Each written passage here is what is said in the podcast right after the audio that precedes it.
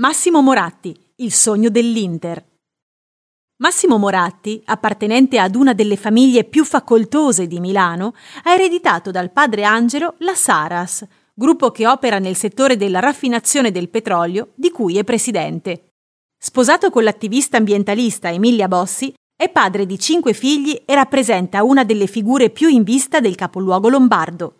Il 18 febbraio 1995 Massimo Moratti acquista ufficialmente l'Inter, coronando un sogno, considerato che già il padre Angelo fu proprietario della società dal 1955 al 1968, anni d'oro in cui quella squadra vinse molti trofei,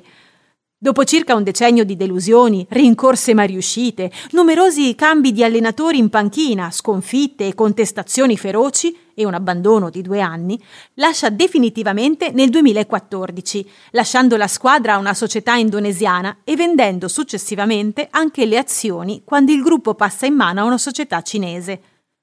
Durante la sua gestione, l'Inter ha vinto una Coppa UEFA nel 1997-1998, tre Supercoppe italiane, tre Coppa Italia, cinque campionati italiani, finendo nel 2010 con un triplete, Scudetto, Coppa Italia e Champions League, superando anche le imprese dell'Inter che fu del padre Angelo.